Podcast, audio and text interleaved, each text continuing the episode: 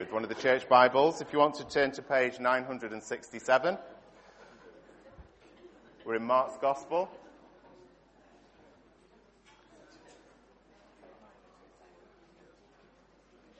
And we're going to read eight verses from chapter 16.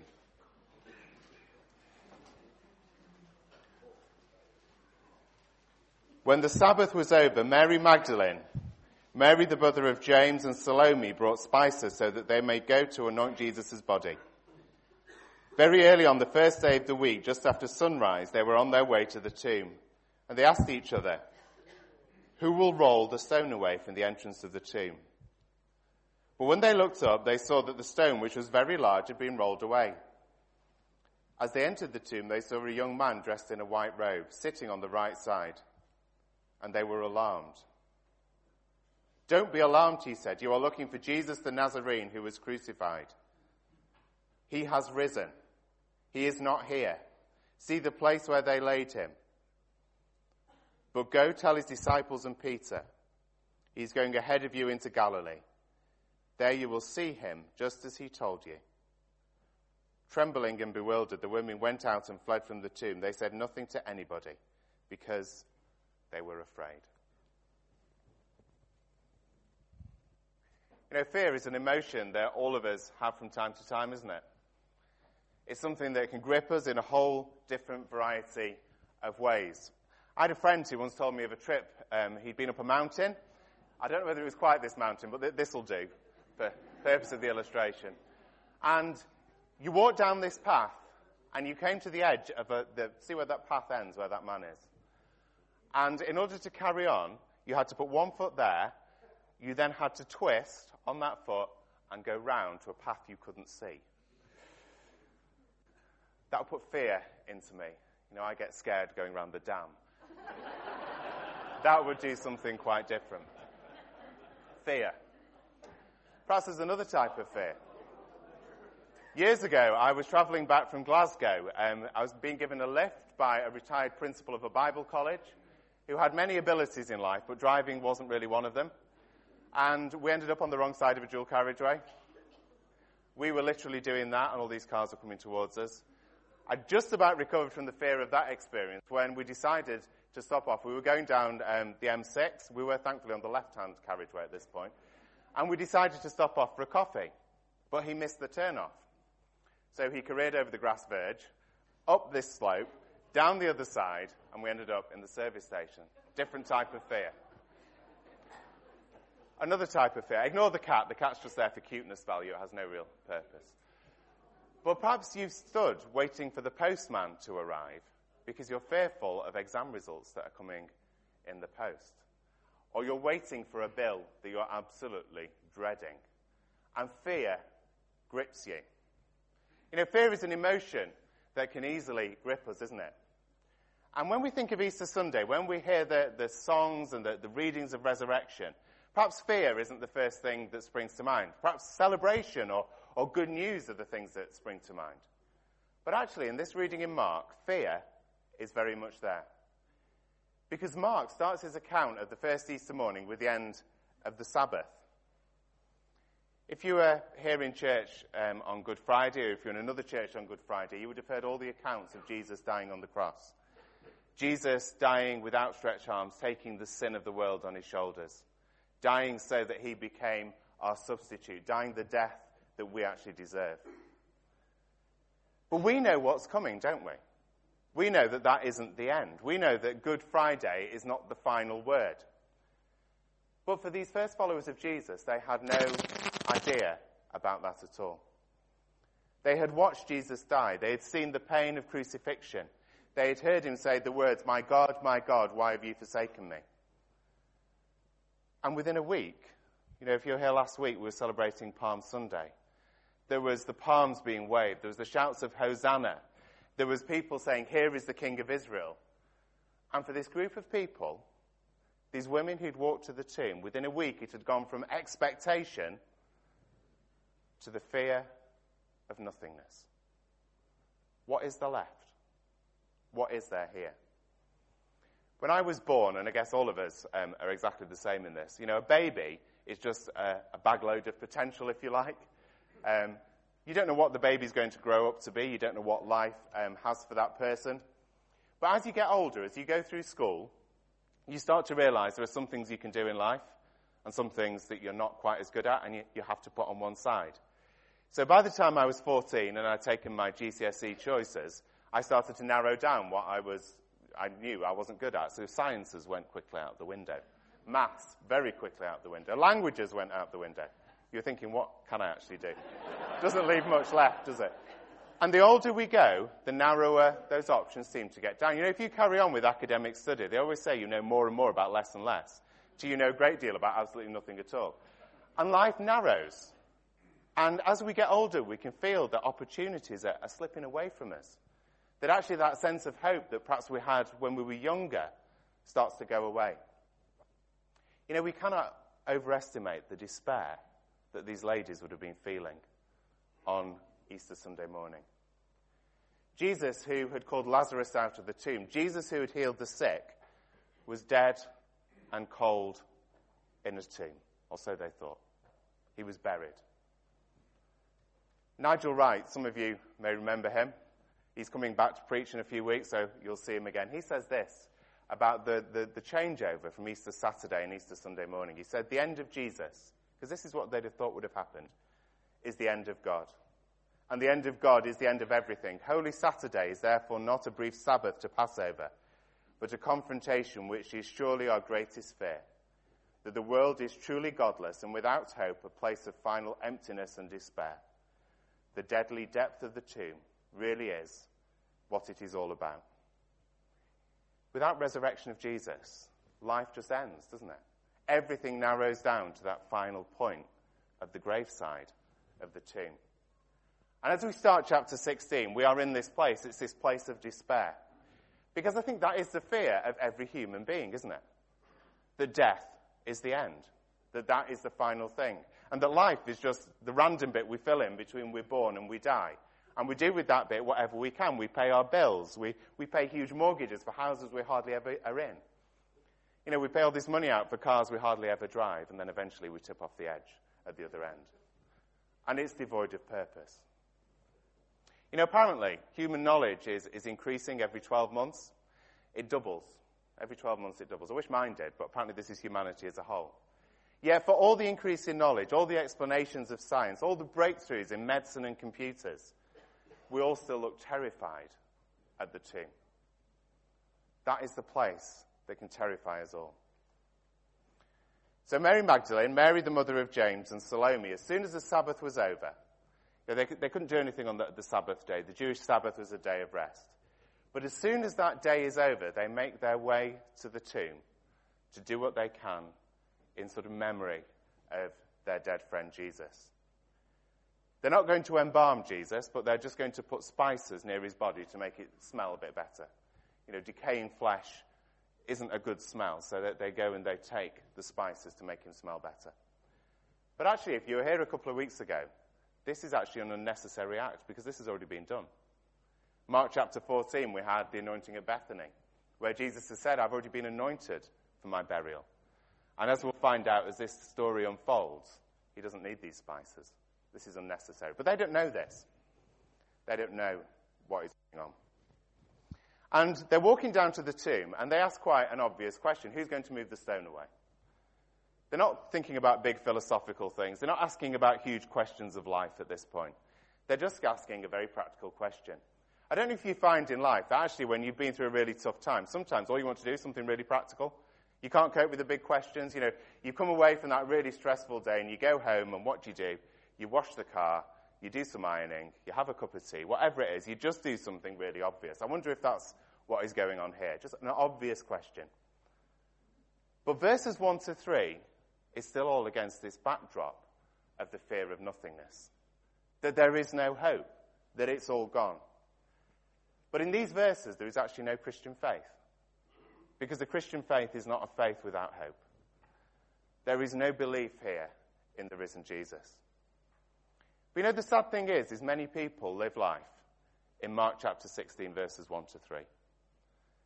A life that is actually devoid of any real purpose, of any real hope, You may actually be in that point today. You may be thinking, actually, when I think about my life, what hope does it have?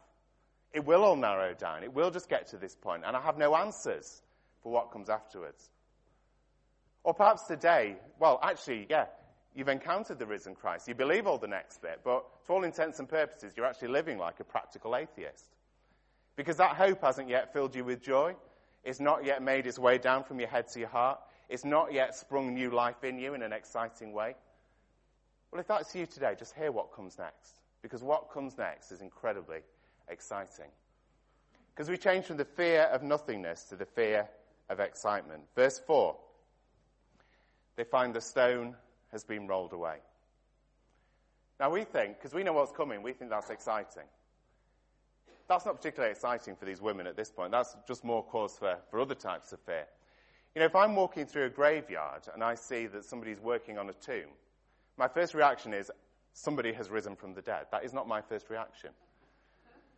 That is not what I'd be thinking. I would have all kinds of other very logical explanations that actually some work's being done or, or something has happened or all kinds of other reasons for why that may be happening. Because people in our experience don't rise from the dead. That isn't something we encounter. Now, I know there are parts of the world where Christians do encounter those kind of things, but in our experience, certainly not anything I've ever encountered. That is not the logical answer. In the ancient world, there was no expectation either that people would be raised from the dead. It just wasn't on people's agenda. So, this is not as earth shattering as perhaps it is to us. Well, let's keep going. Verse 5 something grabs their attention. A young man dressed in a white robe is sat on the side. Now, we read this and we're thinking, oh, it's an angel. And yes, we'd be right in thinking that. But actually, look how Mark tells it. He tells it from the woman's experience. They're devoid of hope. They think Jesus is in the tomb. What do they see? They see a young man, and that's how they take it. But it's what this man says, what this angel says, is what actually changes everything. You know, there are times in life, aren't there, where somebody can say something to you and it massively changes your experience.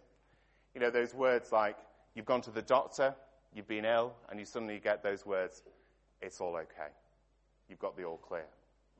Or you suddenly find out the post does arrive and the cat doesn't eat the mail, and you find that you've passed that exam. Or somebody offers to marry you, or you get the job offer, or whatever it might be. What happens here blows all those things out of the water.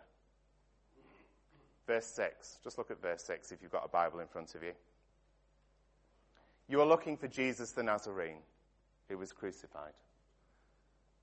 You were looking for Jesus the Nazarene, that friend of yours, Jesus the Nazarene, the one you saw die on the cross. He's the one you're looking for. But then look, he has risen. He is not here. See the place where they laid him. Jesus, the one you were expecting to see in the tomb, dead and buried and cold and lifeless, he is not here. Come and have a look. Come and look at the evidence. You know, if these verses are true, if these verses are history, this is the singular most important event that has ever happened to humanity. If Jesus rose from the dead, death is defeated, the grave is not the end, everything that Jesus said is confirmed by his resurrection, God is real, there is a chance of forgiveness. There is a chance of new life.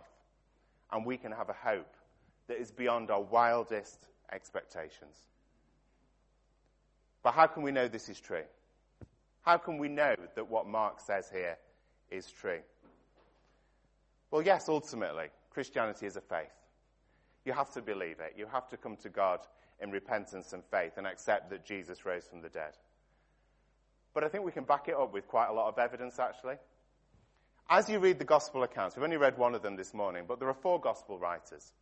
As you read each of those accounts, they are real accounts of real people. They tell stories that are very sort of down to earth. You've seen this morning, this is a very down to earth way of telling the story. But what they also do is they tell us of the first ripples, if you like, across a lake that the resurrection has of humanity. You know how when you throw a stone into water, you get that first circular um, thing where there's been the splosh and then it gradually goes out? What we see here is, if you like, the stone has been thrown. Actually, it's been rolled away, but that's a slightly bad analogy. But it's been thrown, and then the ripples start to go out across the whole of humanity. Mark's gospel was only written three decades after this took place. There were people still alive at the time when this was written who could have said, actually, Mark, this is a load of rubbish. You've got it wrong. They couldn't do that. Nobody could debunk what was said here because I believe it's true. The church grew in the coming years like wildfire. 1 Corinthians chapter 15 verse 6. The apostle Paul says this, after that he appeared, this is talking about Jesus, to more than 500 of the brothers and sisters at the same time, most of whom are living, though some have fallen asleep. That was written about 20 years after the resurrection. 20 years. Now, for some of us, 20 years will seem a really long time. For some of us, 20 years will seem like yesterday. It's not that long time in the, the history of um, humanity, really, is it? 20 years. 500 people had seen Jesus. Many of them were still alive. This could have been checked out at any point, and people did check it out. But the evidence trail continues, and it continues to this day. Today, this very day, this morning, there are billions of people around the world who are worshipping Jesus who physically rose from the dead. There are billions of people who can testify to the life changing power of the risen Christ in their own lives. Verse 8 The women went out, they fled the tomb. They said nothing to anyone because they were afraid. You know, there is still fear here. It's a very different type of fear. I think I would have been fearful if I had gone to the tomb and heard that Jesus had been raised from the dead. But it's that kind of fear of excitement. You know, if God can do this, what does this mean? If God has done this, what does this mean for my life? If God just has done this, what is the what next for us? As Jesus, the Son of God, rose from the dead, hope is reborn. You know, we no, long, no longer need to look at the grave as our final enemy.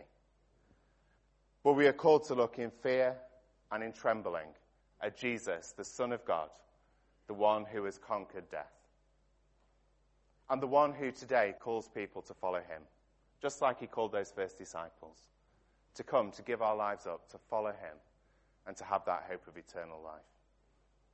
Following him means that it's a life where when we, we turn our backs on our own way of doing things, and when we accept what Jesus did on the cross for us, we can have forgiveness. We can have hope. We can have purpose. In just a few moments now, we're going to hear the stories of those people who are coming for baptism this morning. And that is really exciting because that's four very different stories, four different people who've all encountered the risen Jesus Christ. Romans 8, verse 11. The Spirit of God who raised Jesus from the dead lives in you. And just as God raised Christ from the dead, he will give life to your mortal bodies by this same Spirit living within you. What hope have you got for tomorrow? I don't mean literally the bank holiday. If we're talking about that, my hope is that the weather stays like this because we've got family coming round. But I mean on a slightly deeper level. You know, what hope have you got? Where does your hope lie? Is it in Jesus, the conqueror of the grave, the conqueror of death and the powers of darkness? Or is it in your finances? Is it in your job? Is it in your relationships? Or is it in Jesus? So, can I encourage you this Easter day to have a look again at the empty tomb? To see who Jesus says he is, and to be filled with hope, to be filled with unbelievable joy. If Jesus wants us to follow him, he calls us to follow him. He promises the gift of his Holy Spirit, and he promises us eternal life. That incredibly famous verse from John 3, chapter 16. For God so loved the world that he gave his only son, that whoever, whoever believes in him will not perish, but have everlasting life.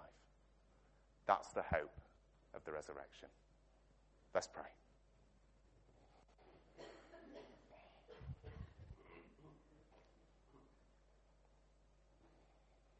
Lord Jesus, we are surprised and overwhelmed by the hope that you can put into our lives. Lord, as you rose from the dead, everything changes.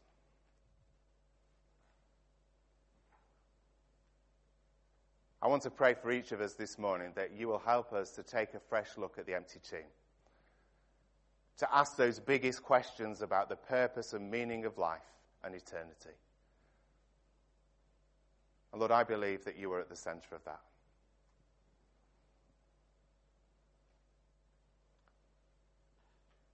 And Lord, as we move towards baptizing four people who have encountered you, I want to pray that their stories too will just unpack more of the impact that your rising from the dead has and give us again that fresh hope and vision.